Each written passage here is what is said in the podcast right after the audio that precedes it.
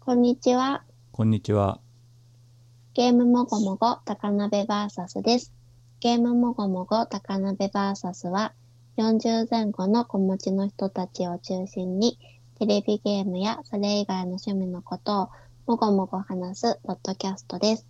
高鍋がホストで話し相手が毎回変わります。今日お送りするのはルート。高鍋です。それでは今週の近況からお願いします。はい。映画を見てまいりまして、はい。それがね、魚の子ってタイトルなんですけど、うん。知ってますかあうん。見てはいないけど。本当知ってんだ。うん、知ってるよ。うん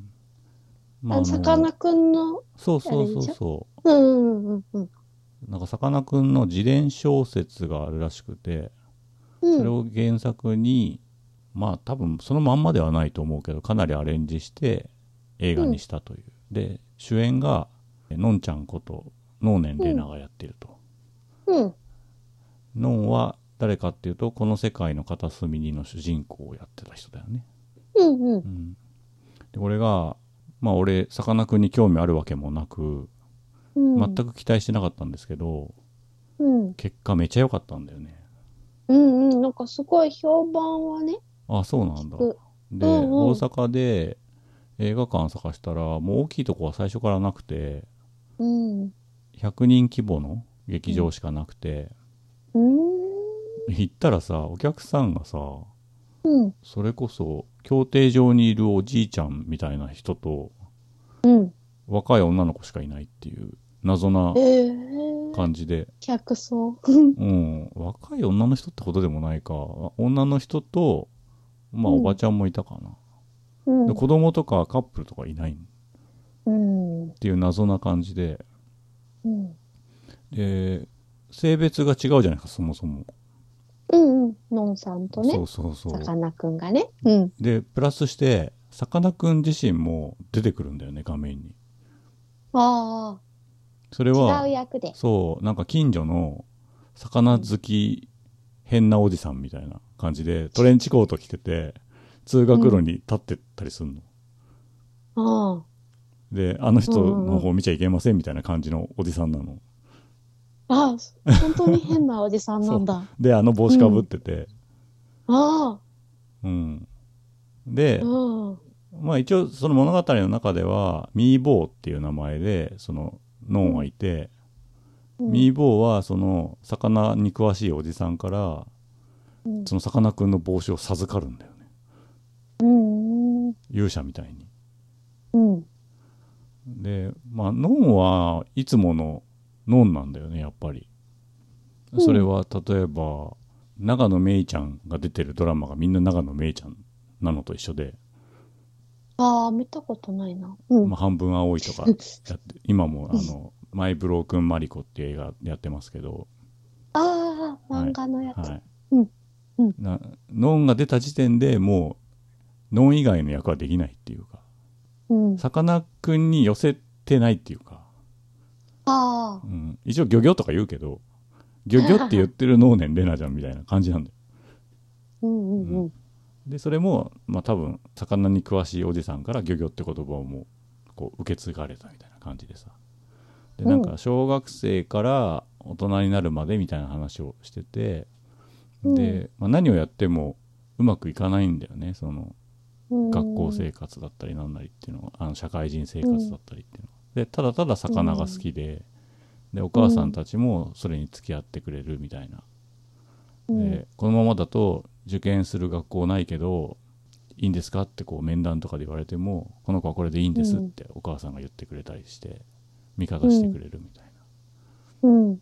で途中からなんかその田舎のヤンキーみたいなのが周りに集まり始めて。うん。それがさすごいいい人たちばっかでうん。柳楽優弥とかうん。うん。あと磯村なんて読むんだろうこれ優斗かなああ。と、うんうんあと岡山天音うん。岡山天音調べてくださいはい。多分見たことあると思うよあ、わかった。うんあの人でしうょ。ん、あの検索してないけど。あのだい多分よくサイコあのな人だ役やったりする人なんだけどうんうん。あ、絶対あの人だ。この間もあのドラマに出てた。そうそうなんだっけああのの漫画のやつそうそうそう。あの、髪のがすごいアフロの、で、このやつね、出てなかったアフロだった かなあの知ってる知ってる。なんだっけミステリーという流れか、そうそうそうそう。そあ、やっぱこの人だよね。そうそう出てたよね。そうそううんカエルの役でやってて、そうそういやこのそ人俺すごい好きで岡山あーねう。何がすごいってさ、うん。うあん。のサイコパスの役からああ。桂正和のドラマの主演の男の子もやったりするのよ。えで、幅がすごい。幅すごすぎないと思ってうん高校生のちょっとイケてない僕みたいなさ、うん。うん、あの、ええなんだっけあ会津か会津のドラマ化した時に主人うんう公んが岡山天音だったんだよね。ええなんか最近だとなんかピローズのドキュメンタリードラマの主演とかもやってたりとか、うん。まあ、すごい器用でさうん。で、まあ、柳楽優弥はすごいのはもう当たり前なんですけどうんうんうん。それを支える感じで岡山天音が出ててでうん。あのちょっと最古な不良みた いなこう学ラン脱ぐとうん。あの網網の肌着みたいの着てて乳首透けてるみたいなうんうんそういうのやつとあか。古いんかな設定が古い感じ、まあ設定がそのそうねだから僕らのうん昔なのか昔っていうかそうだねうん、 80年代とかの感じだようねん、うんううんん、ねだってヤンキーがいるっていうのがねそうんうでお母さんはあの井川遥であなんか、ええあの程よくくたびれててお母さん感あってさ、ああうん、ええな何がすごいってさある意味ずらしだと思うんだよその主人公が男性か女性かわからない感じのまま特にその説明もなく男か女かはどうでもいいって最初にモノローグで言うんだよね。うんうん、でその好きなものを貫いて、まあ、一人前になりましたみたいな話ではあるんだけどうんそのずらしの空気感みたいなものを最初に完成形としてイメージできた人が脚本家なのうんか監督なのかわかんないけど、うんそれをかっちりイメージして形にできた人はすげえなと思ってうんで例えばその本物のさかなクンがね近所の怪しいおじさんとして出てくる時にねうん結構ロングで撮るのカメラが。おうでおうギョギョッとか言ってこうか怪人みたいな動きをするんだけどョカメラがすごい遠いのよ でか顔とか全然見えないの表情とかそれがもうむちゃくちゃおかしくてで最終的にはそのミーボーっていうね主人公の女の子を、えっと、うんなんか魚の館みたいな自分の研究所みたいなとこに連れてったら時間を忘れて、夜暗くなっても返すの忘れちゃって ああで捜索願い出されちゃってやばい家にうんあの警察が来ておじさん連れてかれちゃうっていうエンディングなの、うんその、うんおじさんのエンディングはねうんうんなんだけかどわなんいかそう大体がその弾いてる絵でうんさかなクンの形と声は聞こえるんだけど 顔は分かんないっていうのがすっごいおかしくって。でなんか調べたら監督が沖田修一っていう人でこの人はうん俺が知ってる作品だと南極料理人とああ横道世之助を作った人なんだって。うんうんあの感じなのねやっぱねあーわかるじゃあ面白いいねや。面白い面白いだから空気感がすごい独特で うん。やっぱずらしなのよねうー。うんん感動するとかそういう感じではなかったしうん。まあノンがすごいっていうよりはその脇を固める不良たちとあとカうんカホがなんか同級生で、なんかキャバクラのホステスやってんだけど、お客さんが借りてくれたアパートに住んでたら追い出されたみたいなうん。子供ができた上に追い出されたみたいな役とか、なんか意味のわかんない不幸な役とかやってて、その人となんかしばらくあの同居したりとかするんだけどうん、同棲したりするんだけどうん、うん。なんかそういう周りを支える人たちの凄さみたいなのが半端なくて、うんまあ南極料理人もそうじゃんなんか堺雅人真ん中にいるけどうん、周りの人がおもろいみたいなさ面白い。すそうそうそうそうごい面白いよね。 そうそうそうだかうん、らその空気感が、まあ、どの段階で完成形をイメージできたのかわかんないけどうん。うん完成できた人はすごいなと思うしうんあとそれに対して出資しようと思った会社すげえなと思ったら一番最初にバンダイナムコって出てきて、えーなんだそれと思ってナムコっなんでてだろう昔日活とかは一応ね、うんグループにいたんだけどあー 日活とは出てこなかったんだよねバンダイナムコって出てきたんだよなねん、か、えーまあテレビで見てもそんなに面白さは変わんないと思うけど、うんまあ、CM 挟まっちゃうとねあちょっと空気があのテンポ感変わる感じはあるかなーうんううんん。じゃあ配信とかで配信とか。うん。うんっていう まあそんな話なんですけうど、んうんうん。うん、でなんか最近の朝ドラとかもそうなんだけどお笑い芸人がちょくちょくちょい役で出てくるうみんうんたいなうん。で水族館でバイトする時もあうの加賀屋の人もじゃもじゃのう人んとかが、うんうん。あの先輩出てきたの人で出てきたりとかしてむちゃくちゃ似合ってたりとか、うんううん。んあ何人か出てきたけどちょっと忘れちゃったな。うんうんなんかとりあえず見て不幸になることは全くないのでどんな心のテンションの時も温かい気持ちになれる映画だったなと思ってええう。んまあ、性別違うけど、うんノンさんじゃなかったら、誰がいいんだろうって思った時に、うん見てないけど、ノンさんって、あの、私、アマちゃんぐらいしか、あ俺あんまちゃん見たことないんだよね実は、あ、うん、そうなんだ。うん私、アマちゃんは唯一見てた朝ドラなんだけど、うんその時の目がすっごいいやそうそう綺麗で、キラキラしてるじゃん、うんあの目のキラキラしてる純粋さと、うんさかなクンの純粋さあが近いと思うし合うなーあって思っるて。意味なんか全てを跳ねつけてんだよね、跳ね避けてあー跳ねのけてるんだよねあであ、その異物感とうん、異物感があるから逆にその周りが支えなきゃ成り立たないっていうのもあってうん、まあほんと独特だよねうん。なんかだからやっぱ演じてないんだと思う よあなんか存在がドンってあるだけっていうかあ、 あうんあ、あと、さっきお母さんのエピソードが出てきたけどう、んうん、なんかお母さんがすごいっていうのを聞いたことあって、あさかなクンはのいね。はいはいはうんうんうん自分が、ううんんうんもし子供がさいうんさかなクンみたいな子だったとしてうん同じようにはできないだろうなってああそうだ思ろっうねたりさ、うん うん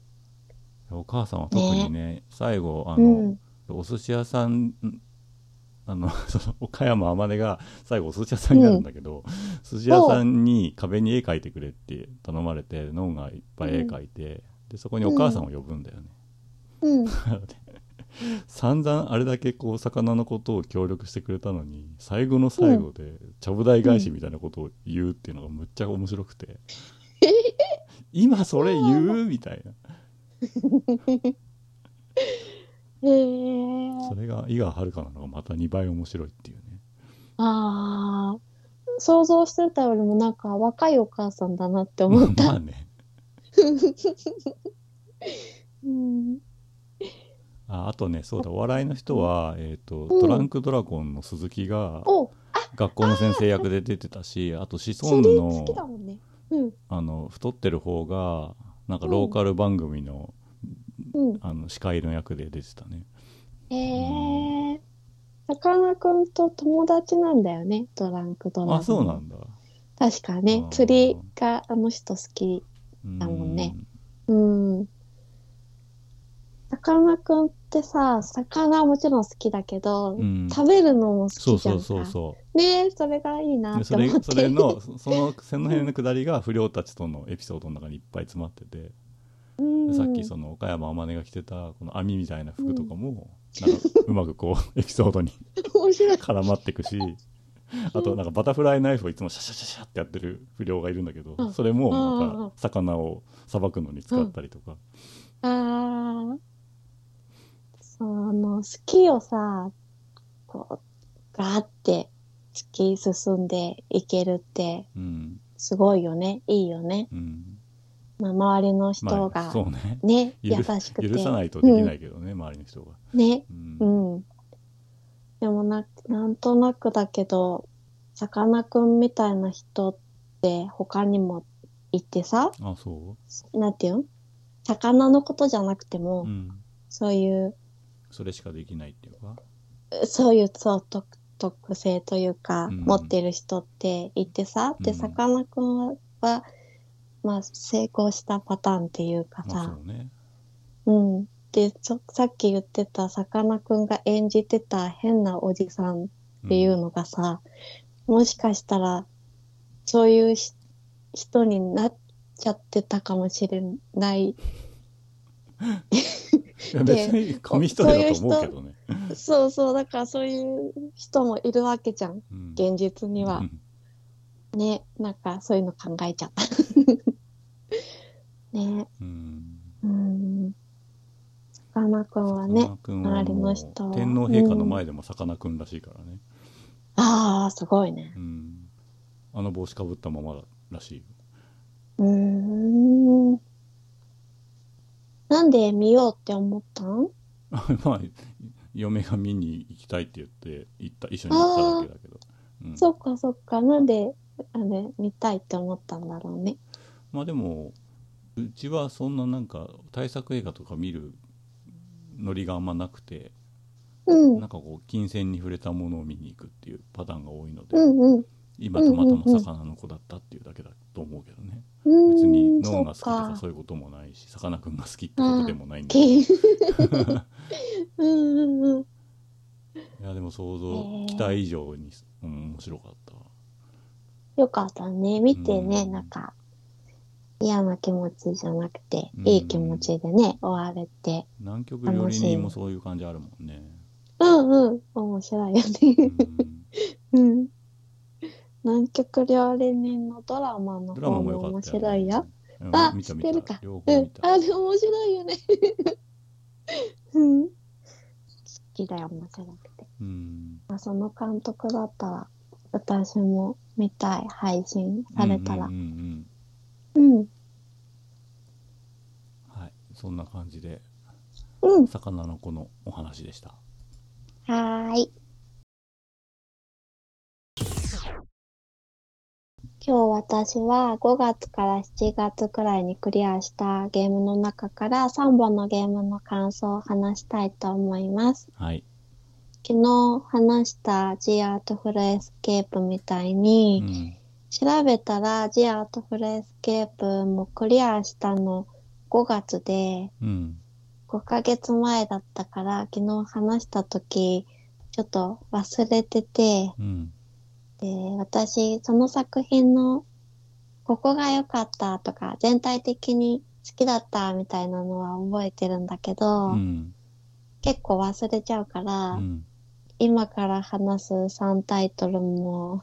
曖昧な部分や、間違ったこと言っちゃったりしたら、ごめんなさいっていうのを先に誰にいたい謝っておきます。 聞いてくれてる人に怒られちゃうかもしれないから。うんうん。っていうことで、1本目は、ギボンジャングルを越えてです。うん、ギボンっていうのはテナガザルのことで、ギボーンうん、ギボン。スイッチうん、私スイッチでやったけど、あれにもあった気する。アップストアって書いてあっアップルアーケードかたなう。んうん。でね、まあ、ギボンはテナガザルのことで、どんなゲームかっていうと、うんプレイヤーはテナガザルの、おそらく家族、3人家族なんだけど、うんその中のピンクのテナガザルになって、うんで、テナガザルって名前の通り手が長いじゃん。うんだから木にぶら下がって、木から木へジャングルの中をうんスイスイって左から右へ飛び移りながら進むアクションゲームになっていて、うん高鍋さんがわかりやすい例えだうと、んアルトズ・アドベンチャーとうか、んアルトズ・オデッセイみたいな感じでね、うんうん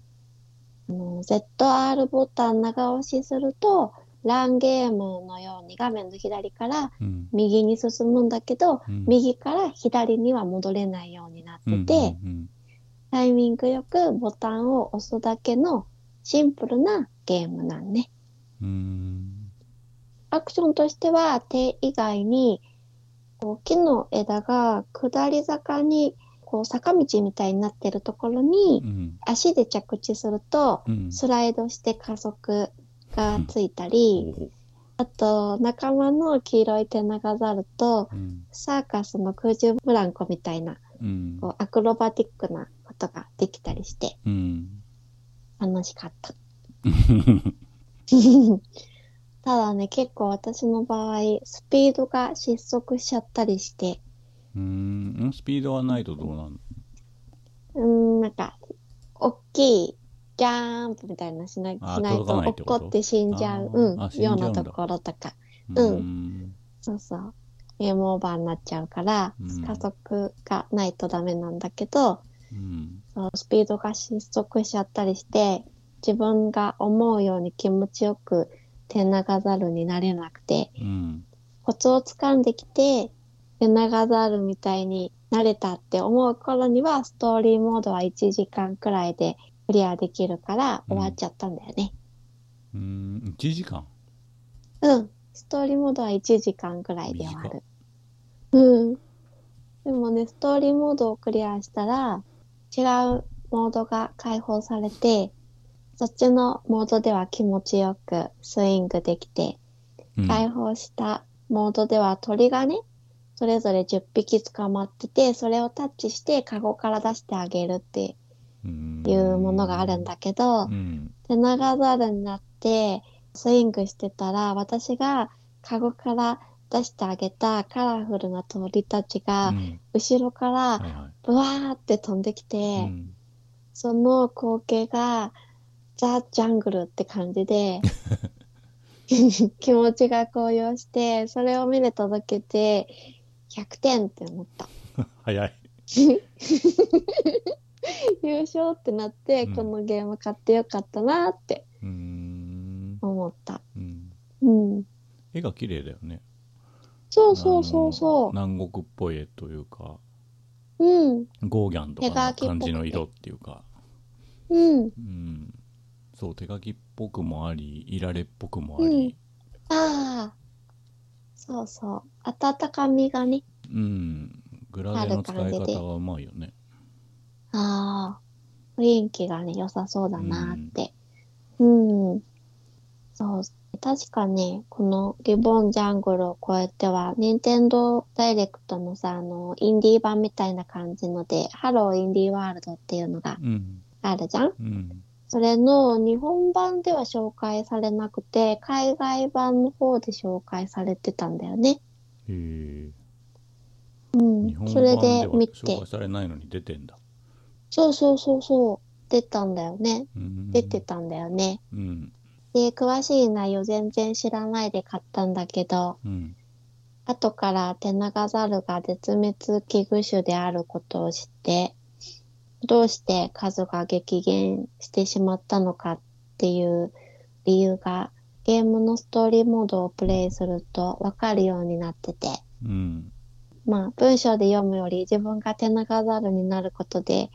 疑似体験したので、うんその後記事読んだらスッて入ってきて、うん理解が深まったんだよね。うんまあ深まったところで何もできないんだけどさ。おおうまあ、一応書いてあるね、あのうん森林破壊狩猟や気候変動といった困難であうんり深刻な環境問題について取り扱った作品です、そうそうそうそうそう。そういうのだった。取り扱ってんのかな取りう扱ってーんん。のななんで右に進んでいくの右に進む理由うんまあ、例えば「マリオ」だったら「ピーチ姫を助けるため」とか、一応お題目があるじゃんおー何かから逃げてるのか何かまでたどり着きたいのかなんで右に進んでいってたのかわからないけおど、ー進んでいくと森から出て人が住んでいるところに行ったりとか、うんどんどん木がなくなっていいくエリアがあったり、うんダムを建設してたりうんっていうのが見えてくる。うんそこで、ああ、こういうことが起きてるのかっていううんのがわかるんだけど、うんなんで右に進んでいったのかはわかんない。 うん、辛い方に進んでってるわけじゃん。まあね、最終的には戻ってくるんだけどう、ん、なんでかなうん、ふ私なんか普通に飛んで、森ジャングルの中をスイスイって言ってたらそうなっちゃったっていう感じに思ったんだけど。うん、うん。うん、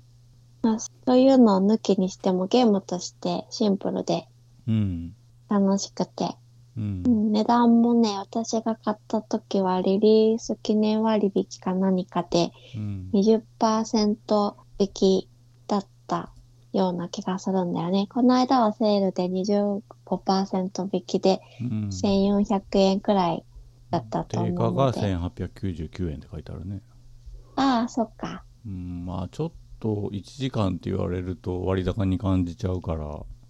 そうだね半額ぐらいになったら考えようかうんうんうんうんうん。で、長猿になりたい人にはな。うん、おすすめ。それになりたい人。うん。はい。これをプレイして人間ムカつくって思ったら、うん。エイプアウトをプレイするっていう流れがいいかなと思面っ白ていよる。ね。ジャズがかっこいいしね。ああ、そうだよね。サンダーボルトガンダムみたいな感じになるね、ああ、うんうんうん似てるね。うんということで、1本目はギボンジャングルを越えてでした。はい。短くてよかったです。続いて、 あ、よかった。 話もね、短いからねう、んそんなに話すことがなくて。うん。続いて、2本目は、フレッシーフロステッドです。もう一回言って。フレッシーフロステッド。うん。はい。フレッシーフロステッドうは、ん。インディーゲームコミュニティで、ホールサムゲームズっていうのがあって、うん。そこでは戦ったりしない非暴力で可愛い作品を取り扱ってて、うん。まあ、カルト・オブ・ラムもめっちゃ楽しんでる私が、非暴力で可愛らしい作品を扱ってるホールサム・ゲームズが好きっていうのも説得力がないかもしれないけど、うーん。まあ人はね多面的なのでそういう一面もあるってことで、 ここは受け止めたり受け流したりして聞いてほしいんですが、はい。そのホールサムゲームズがホールサムダイレクトっていうのを数年前から開催してて、うん。 YouTube で配信してるから私チャンネル登録してて、で、今年もホールサムダイレクトを見てたら、このフレッシーフロステッドっていうゲームを紹介してて、そこで一目惚れして、うん。スイッチ版を発売日に買いました。はい。スイッチの e ショップの紹介文にはう、ん。本作は日本語に対応しておりませんって。そう、時々あんだよね。そう書いてあったんだけど、まあパズル英ゲー語ムでしょも、。そうそうそう。英語でも大丈夫だろうと思って買ってみたらちゃんと翻訳されてました。うん。うん。あの、まあ話ずれちゃうけど、うん。アドベンチャーブックのソーサリーが、タイトルカタカナで「ソーサリー」って書いてあるのに下の方に「日本語に対応してません」って書いてあって 「いや読めねえ読めねえ」っつってそれは本当に対応してなかったしてないっぽいよ買ってないけどねああ、そっか。じゃあカタカナで「ソーサリー」って書かんといてって思う、そうだようね。ん、でね、どんなゲームかっていうと、フレッシーフロステッドは、ドーナツを作るドーナツ工場のゲーム。うんルールはとてもシンプルで、方眼紙のようなステージに、入り口と出口とドーナツに飾り付けをするマシンがポンポンポンってうん設置されてるから、うんそれらをベルトコンベヤーでつなげる一筆書きのパズルゲームであーす。そういうことなんだ。うん、うんうん、あでこの順番に機械を通してゴールに導くみたいなことか。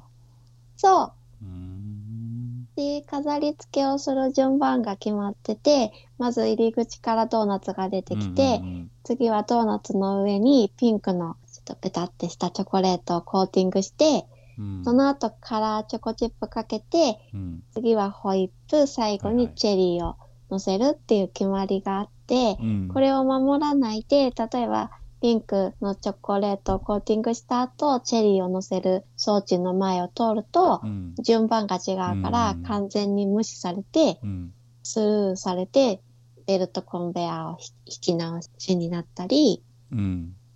あとはドーナツが目的のカウンターに運ばれなかったりすると、ベルトコンベヤーが止まっちゃったりするのね。うーんで、最初は簡単でスイスイクリアできて、うん私一筆書きの才能あるかもって、うんうん錯覚する今までさ、うんそう、この年になるまで自分は何が得意なんだろうって、私の隠れた才能って何なんだろうって、そんなものないんかなって思ってたけど、うん一筆書きだったんだって思って、単純いだらねねえって思いつつ、いらねえって 思うねあ、そっか、神様は私を作るとき、一筆書きっていう項目に多くスキル振りしたんだなぁなんてうん思いながら、絶対違うけどねそう思ってたら息子の方がこのゲーム得意でへえ私一筆書きの才能なんてなかったわって凡人だったって旦那さんに言おうとしたらうんルーの一筆書きの才能を息子くんうん引き継いだんだねって言うそかうそうらそう俺もそう思った私が凡人レベルだったっていう解釈じゃなくてそっちってうん 倍倍になったってことじゃないそっかえよくださからスポーツ選手のさうんあの、まあ、オリンピック行くような人たちってさもう親の世代からそうじゃん、すごいああでそうか2代続かないとあの、うん世界レベルにならないんだよねやっぱねええうーんそっか、才能を引き継いで。なのでお子さんの方が、まあ、世界レベルの一筆 書き、チャンピオンになる可能性はあるかなどこで使う道があるんだか。 そうまあだからね、私は我が家では一筆書きの才能があるってことにうんなってね。うんうん、でも、このゲームパステル調でとても可愛い見た目に反し、うん自称一筆書きの才能がある私でも、うん後半はなかなかの難易度で、うん1ステージに1時間くらいかかっちゃったりして、えーよく諦めないのうん ドーナツなのにね甘くなかった、うおんーそれでもねあのボックスごとにあボックスっていうのは12ステージ1ボックスって、うんなってて単位がなんださえあえ単位そういう単位があるってことでしょそうそうそうそうそう聞かれたんかと思ったそうそういう単位で最初のボックスは春のドーナツで次はうん夏のドーナツって感じで、うんボックスごとにテーマがねうん決まってて、うん出てくるドーナツの種類や形が変わるんだよね。うん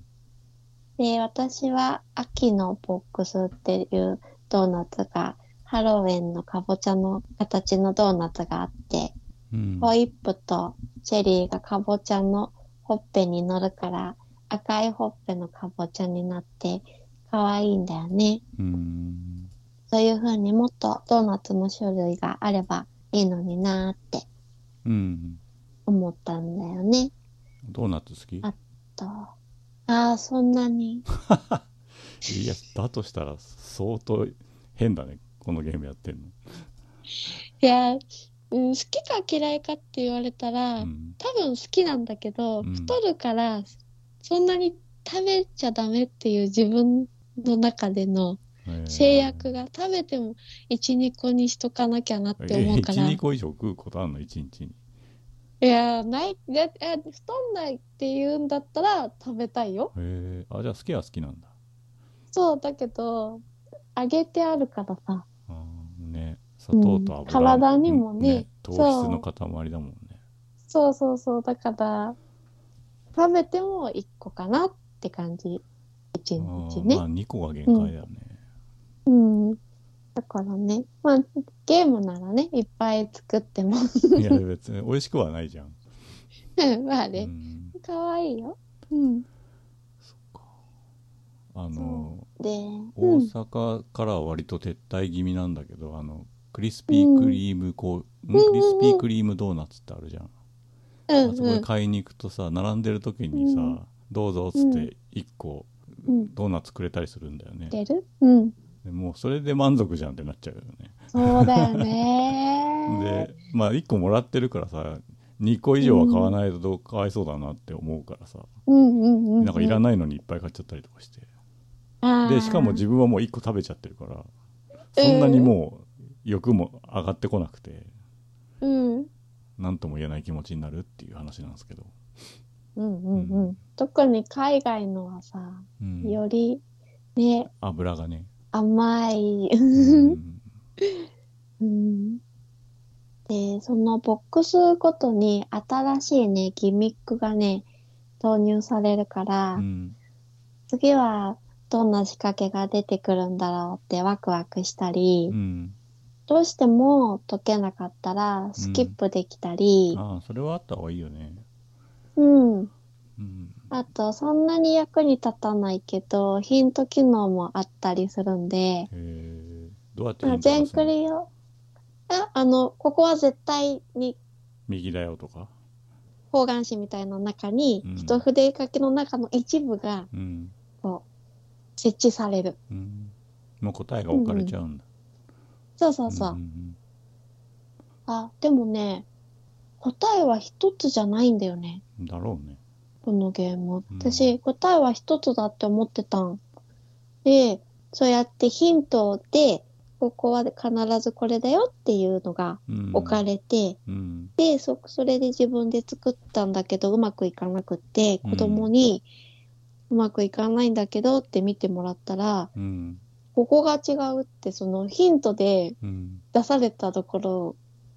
違うって言われて、うんいや、ここはヒントで設置された場所だからうん合ってるはずだよって言ったんだけど、うんいや、俺が考えたやつと違うって言って、息子がバーってやったら、息子のやつでうん成功になったから、あ、答え一つじゃないんだ矛っ盾しててなたっんただの。やりたいこととヒントが矛盾してたんだそうそう、だけど、息子のやり方でも通ったし、はいはいはいヒントのやり方でも通るから、あるよねああ、一つじゃないんだねってなった。なんかピクロスに似たやつでそう一筆書きを組み合わせていくピクロスみたいのがあってさそれも答え一つじゃなかったんだよな、うーん。なんかコネクターみたいなのつないでいくんだけどうん。例えばここのコネクタとここのコネクタをつなぐのに6っていう数字が書いてあったら6マスを使ってうんうんつなぐみたいな、うんうん。それが例えば下が下から上に行く L 字と、しうん上から下に行く L 字とみたいなのでさ、まあ、例えば、ああ、そっかそっか。うん、四角に折れる向きが違っても最終的に矛盾なく他のマスが生まれば OK になるっていうオッか、ケー。うんああ、うんうんうん。そう、そういうね、ヒント機能がうんあったりするから、全クリを目指すとかじゃなければ楽しめる難易度だと思う。うんでね、一番好きなのは音楽なんだよね。うんベルトコンベアを引いて動かすと飾り付けするマシンってドーナツが通過するとこうこういう風にうんなんて言えばいいんだろう高速に稼働するホットサンドメーカーみたいな感じでほほこう飾り付けあしていってその時の音楽がパンパンパンタンって手拍子みたいな感じで、うんそれが BGM と合わさってすごく盛り上がるんだよね。へで、ベルトコンベアが好きだからさ、その気持ちいい音楽に合わせてずーっとドーナツが流れていく様子をえうん見守っちゃうんだよね。 うんで、ベルトコンベアを弾いてるときは、まあちょっと眠くなっちゃうような静かな音楽が流れてるのにう、ん稼働させるうと、んバン、バン、バン、バンって急に楽しくなるなるほどのがね、うん、すごい大好き。考えてる時にうるさい曲になってると嫌だしね、あ、そうだようね。ん、うん。あと、成功すると、お姉さんがゆるい感じで、ナイスとか、イエーイと か、グーッとって褒めてくれるのが嬉しちい。ょっと昔のゲーム感がある確かに。それがね、なんかね、ゆるくていいんだよね。うんっていう感じで、はい私はすごい楽しめました。うんまあドーナツのパズルゲーム1000円だとしてもなかなかこう、よし1000円で買おうってならないけどね、うん、ああ、そっうか。んベルトコンベアが好きで、いやだからすげえニッチだなと思って、私もうなんかすごい一目惚れしちゃったけど、うん、可愛いと思って。えそのベ正ルトコンベア解でしたってなった時にパクパクパクみたいな、うんそういうのはないんでしょきっとない、ないないないない。なんかその辺がちょっともったいないかなって気はするああ、そっか。楽い。しい美味しいみたいなのは欲しいなと 思ってああ、まあこれって、お姉さんの想像だから。まあでも想像でも食べるのあってもいいか。ううんん。わかんないひょっとしたらアメリカにはタバコを吸っちゃいけないとかさ酒飲んでうん飲むところをしあの移しちゃいけないとかさそういうのと一緒にうんうん。カロリーが高すぎるものを食べるシーンを見せちゃいけないみたいなのがあったりなかったりするのかもしれないけどねああ、そっか。いや嘘だけど うん。あとおかしくない日本語に対応してませんって書いてあるのに対応言語を日本語って書いてあるんだよもう意味わからんうんねわかんないよね、うんなんで対応してないって書いてあるのか。うんうん。ベルトコンベアってさ、結構もっと工場とかさ、うんそういう見た目のものが多いと思うんだけど、うんこれすごいパステルで、うん題材もドーナツだから。うんうん。子供がちっちゃい時になんかミスドのうドーん。ナツ体験みたいなの、うんけなうん工場みたいなとこにうん。行ったよ、ああ、いいね。工場見学楽しいよあいやね。自分で作るのああ、自分で作るうの、んへえ。なんかダスキンのそういう工場見学できるみたいなやつがあってさ、うん。え行った覚ー、えがあるな、いいなぁミスドで1個だけドーナツ買ってあげるっつったら何食べたいあ、あのね、なんだっけ、こう、チョコに、シナモンなんかか、うんシナモンじゃない、なんかこうかかってるやつ。うあーーん、なん、なんて言うんだろう、あれ。 ち待ってねょサクサクするようなやつが、かかってるようなやつ。黒あれ、なんて言うんだちょっと待ろって調べるわう。うん、私も検索してみるね。ミスドメニューで出てくるかな。サクサクしてるやつは商ココ品。えココナッツじゃなくてダブコルチョココナレーットツじゃない。いや、違う違う。ゴールデンチョコレート黄い色や黄色いやそんつな黄色いのが乗ってるやき黄色いやつだったかなつじゃあゴールデンチョコレートでああそっかそ 俺れかはなんかサクサクしてるやつ美味しくない俺はコココナッツが好きだかああココナッツら、うね、ん、あれメニューでやっても出てこない あドーナツパイってやんないとダメかうん、ああ今ハロウィン的な感じなんだねうんえー、ああでもオールドファッションいいよねファッション昔好きだったんだよなちょっと重いんだよねああ重いか重いから半分食べたいうんうんうんうんうんあ、そうそうそうそう、これこれ、ゴールデンチョコレート。そうそう。合ってるでしょうん、そう。これが好き。だね。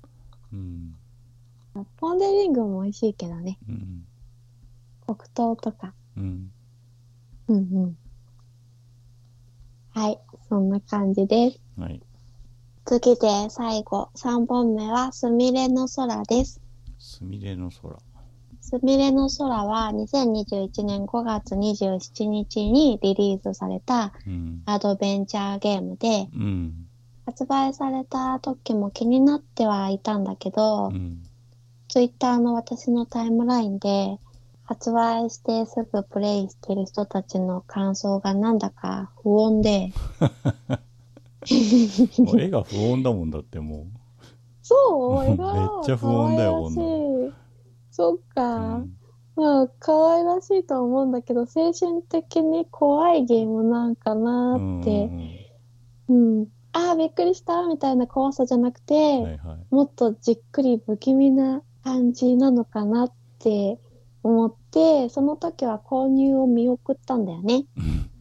でも今年の5月だったかな、セールで500円くらいの時があって、うん500円なら自分に合わなくてもいいかって思って買って遊んでみたらうん良かったんだよね。へえ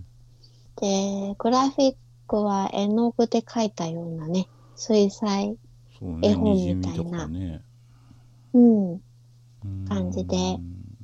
基本的には左にスタートの家があってう、ん右に最終的なゴールがあるんだけど、うん地面が直線じゃなくて、はいはいこう円形になってて、地球を地球のそうそう、水平線とか地平線が丸い時みたいなそう。で、2.5D で奥行きがかなりある作りにあそうなのなってて、うん。へーそうなん、結構面白いんだよね。ヨッシーとかみたいな感じよし、よし、やってないわ。あそう え、どの ?64 のよしあいやクラフトワールドとかああ、やってないなー。2.5D なんだ。うんまあ横進みながら奥行きもあるみたいなうんうん、うん、うん、うん、うん、うん。でね、ストーリーはっていうと、主人公は小学生のすみれちゃんで、うん大好きだったおばあちゃんが死んじゃってからう、んおばあちゃんのね、夢を見るようにうんなるんだよね。うんで、その夢の中で、おばあちゃんが何か大切なことを伝えようとしてるみたいなんだけうど、んわからないんだよね。うんで、その晩もその夢を見てう、んすみれちゃんは真夜中にうん起きちゃって、うんおばあちゃん、私に何を言おうとしてたのおばあちゃんに会いたいって思ってるとう、んこうパリーンって家の窓ガラスを突き破って金色のね、うん種が降ってくるんだよね。うんで、その種を部屋にあった鉢植えに埋めて、うんで、寝て起きると立派な花が咲いていて、うんその花はアンダーテールのフラウェイに似ててさ、ムカつくやつ似てるからちょっと、うん、警戒しちゃったんだけどう、んうん、そのね、花がね、うん喋り出してね、うん僕がこの素敵な世界にいられるのは今日だけ一日しかないんだって。うんだから、とびっきりの一日を見せてほしいって言うんだよね。何言ってで、んのもしうん見せてくれたら、うんおばあちゃんに会わせてあげるって言われて、うんで、そこからすみれちゃんとお花さんのとびっきりの一日を過ごすためのうん物語が始まるっていうのがうん冒頭の部分で、うんでも、とびっきりの一日って言われてもどうしたらいいかわかんなくないわかんないわかんないし全然スッと入ってこない急になんかうんファンタジーに。なんでお前におばあちゃん支配されなきゃいかんのって。ああ、そっか。まあね、うん急な展開ではあるんだけども。うん。まあそしたらね、お花さんがね、もし君だったら今日が最後の一日だとしたら何がしたいって、うん。もうこれでやりきった後悔はないっていううん。一日うん。にしようって言って、うん死ぬまでにしたい10のこととかさ、うんエンディングノートみたいな感じで、うんすみれのノートに、とびっきりの一日ってすみれが書いて、うんすみれのやりたいことをリスト化するんだよね。うんそれを一日の中で一つずつ達成していくっていう一本道のゲームなんだけど、うんこのゲームエンディングがベスト、グッド、バッドの3つあって、うんその分岐はいろんなところで選択肢があって、人間との会話や、猫や、かかしや、カエルなど、などにお願いを頼まれたりもして、うんそのお願いを引き受けてもいいし、断ってもいいし、うん引き受けたけど約束を破ってもいいね。うんそれは自由。でも、その選択肢やその行いが善か悪かによって、うんスミレのカルマが上下するっていうシステムで、見えないけど、カルマあ、見えるか。うん。それによってエンディングが変わるね。うんで、私こういうアドベンチャーゲームって普段は、私だったらこっちを選ぶなって素直にはいはい選択するんだけど、うん例えば Life is Strange とか、うんデトロイト Become そ Human うねとかだとさ、選択肢が A、B、C ってあったとして、うんそれのどれが正解なのかってよくわかんないじゃわかんないん。ね。うんでも、スミレの空の場合、明らかにこっちが善で、こっちが悪だよなっていうのがうんわかるんだよね。へえだから気持ちとしては悪を選びたいんだけど、うんバッドエンドは嫌だから、こっちを選ぶか、みたいにうんなっちゃうことがありました。それは良くな いねうん、まあね。う しかもさ、オートセーブだから、選択のやり直しはできなくて、んうーんセーブデータもね、一つだから、もし違う選択肢を選びたかったら最初からやり直すしかないっていいう仕様なんだよね。うん、うん、なんか周回プレイを楽しむ前提ではないんだああ、まあ、一周が2、3時間で終わるから、もし違うのを選びたいって思ったら最初から2周目をやるっていうのも、時間が短いから、うん周回プレイしても許せる範囲かなとは思うけど。あいやいやゲームの作り側からするとさうん。何回も遊んでくれって形にはなってないわけじゃんオートセーブだからああ、うん、そうだね。うんなんか例えばフロ最初ーチャートが出てここまで戻るみたいなことはできないわけじゃん、あ、できないできうない。ん、だから最初からもう一回やり直してねっていう。うん、なんでそうしたんだろうねうーん。あれかな。ほら、選択肢に、うん責任を持つ、そうそうそうそうう、んちょっと緊張する。うんやり直しはできないぞって思うから、うんそういうことかな。うんあとは、最初に私このゲーム絵柄は可愛らしいって思ったんだけどさ。いやーまあ、まあわかるけど ね。言いたいこといやうまいなとは思うけどうんなんうんうんか闇があるよねなんか絶対怖いよねうんうんまあ、不安で不気味で怖そうっていうイメージはそれは全くの誤解ではなくてうん怖い部分もあるんだよね。うんそれは良い行いをしていてもお話的に必ず進むルートで、うん精神世界みたいなところではいはい唐突にパズルみたいなのをやることになって唐突ね。唐突は嫌だな まあ話の展開としては唐突ではないけどパズルなんだって思って。うんそこでの展開が心の闇を描くような、うん私いろんなゲームをしてきたけど、怖ってなってちょっと引いちゃったというか、うんうん。あと、怖いっていうか、えぐいっていうか、例えばね、カエルがね、うん。ハエを食べたいからハエを持ってきてっていうお願いをスミレにするんだよね。ほその時、ハエじゃなくても新鮮取れたてなう。うらん。違う虫でもいいよってうん。言うんだよね。うん。で、そのカエルの近くにクモがいて、うん。クモはね、ハエを捕まえるの得意だから、うん午後にまたここに来てくれたらハエをあげるよってスミレに言うんだけど、うん。スミレは、そういえばカエルってさ、クモも食べるよねって言って、で、クモが、おいおい勘弁しろよってなって、その後、クモを捕まえるかどうかの選択肢が出るんだよね。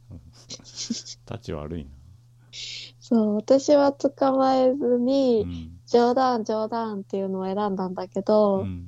小学生だからなのか、うんこういうちょっと残酷っていうか、うん。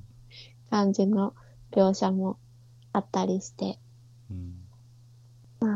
感想としては、うん。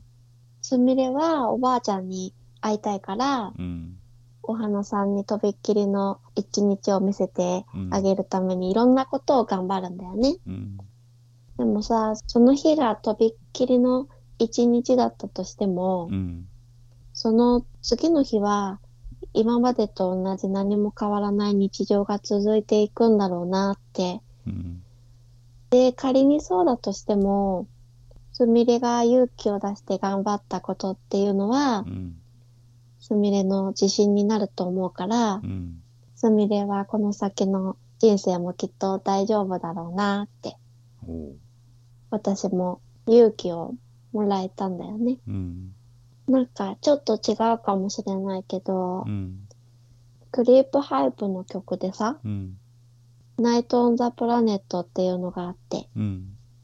その曲を思い出したんだよね。すみれの空を。うん。クリアしたら、うん。その曲の歌詞の一部にさ、うん。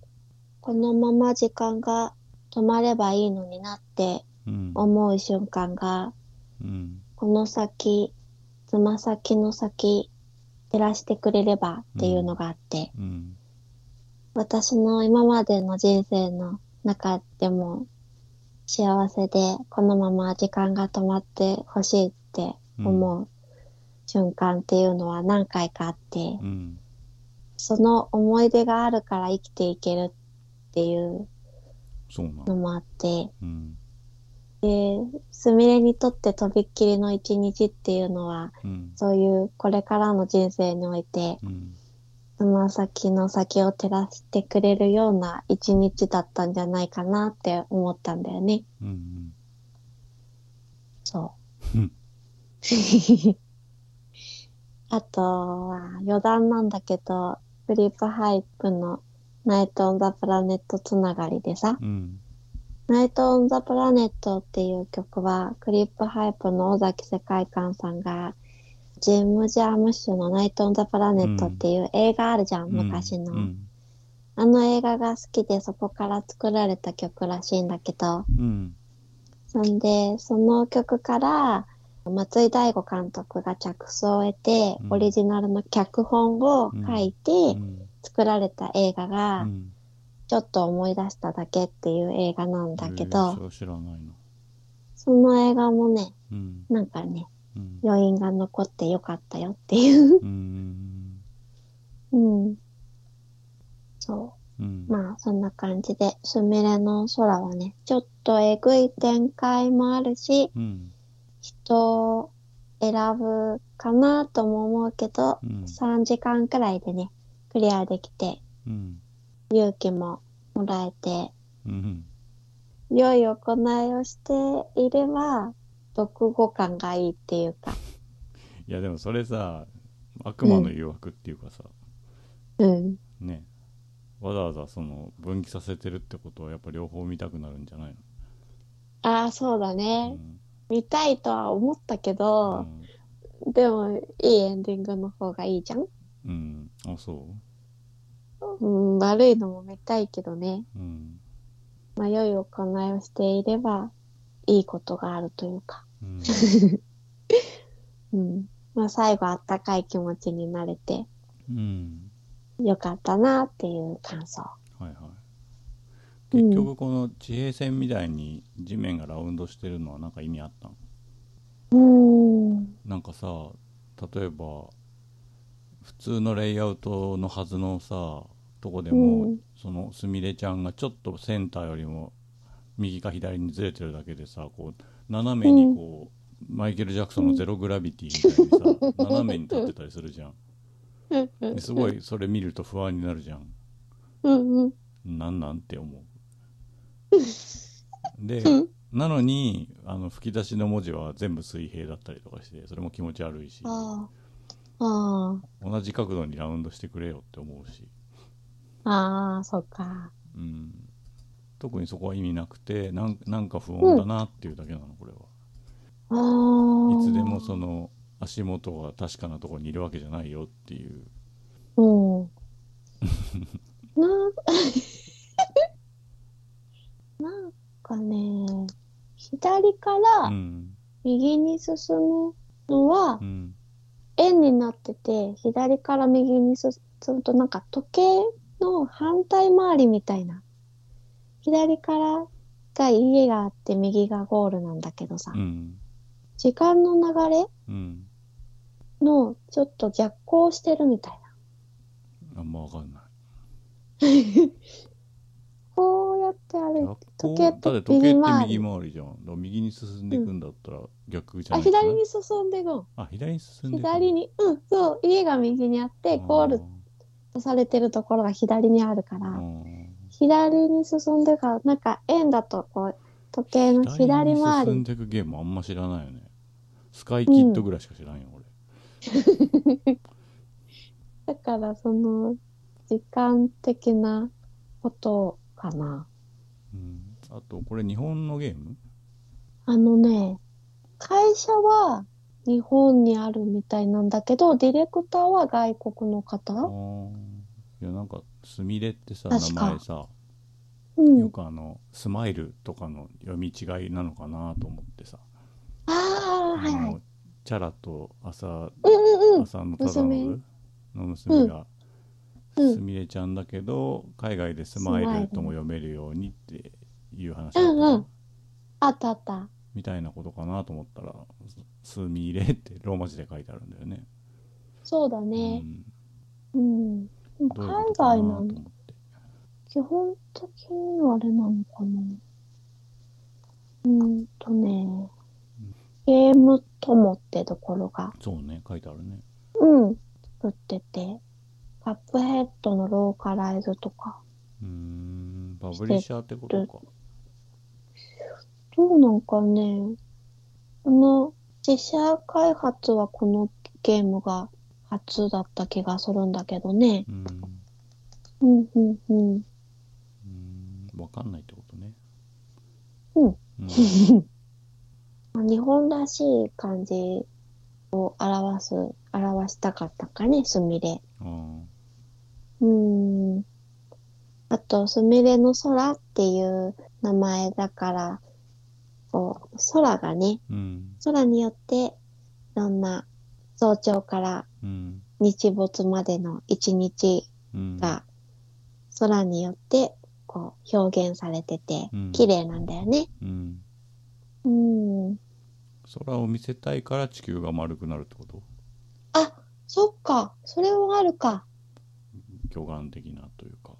はあはあはあはあそれもあるかもし、そういうことかもしれないね。うん空の色が変わっていって、一日が過ぎた感じが、うん円の方がわかりやすいのかな。うんうん。まあ、その表現は面白かったけどね、うん円の感じは。うん。さっきのドーナツのゲームより安いっていうのは謎だけどねああ、あ990円ああ、ああ、ああ、そうだね。うん私500円だったし ね。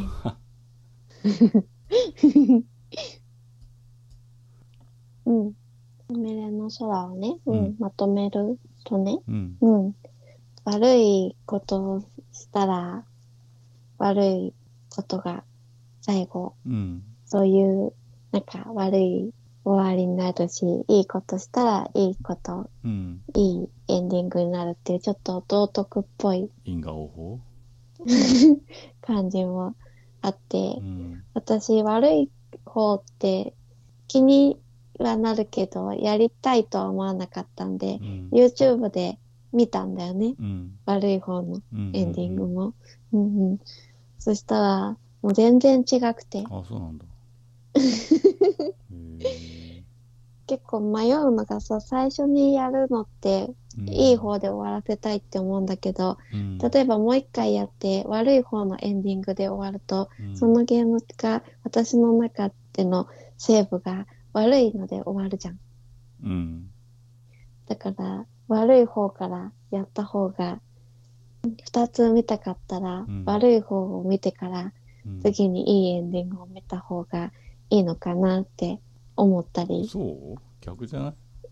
えー、悪いので終わるのだ嫌ってじゃな自い分が選びたいもの選びたいじゃん最初先にあまあねうん先に変な方を見れるの嫌じゃんストレスじゃんうんそうなんだけどなんか悪い話でその物語が終わってしまったっていうのもそう心 がうーうんんっていうのもうんあって、まあでも今回はやってないからね、うんうん YouTube で、うん、見たんだけど、うーんうんうん。でも、まあ、2、3時間で終わるから、うん興味がある人はね、うん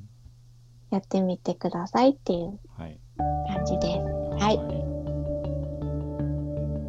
以上、ゲームもごもご高鍋 VS でした。お送りしたのはルート。高鍋でした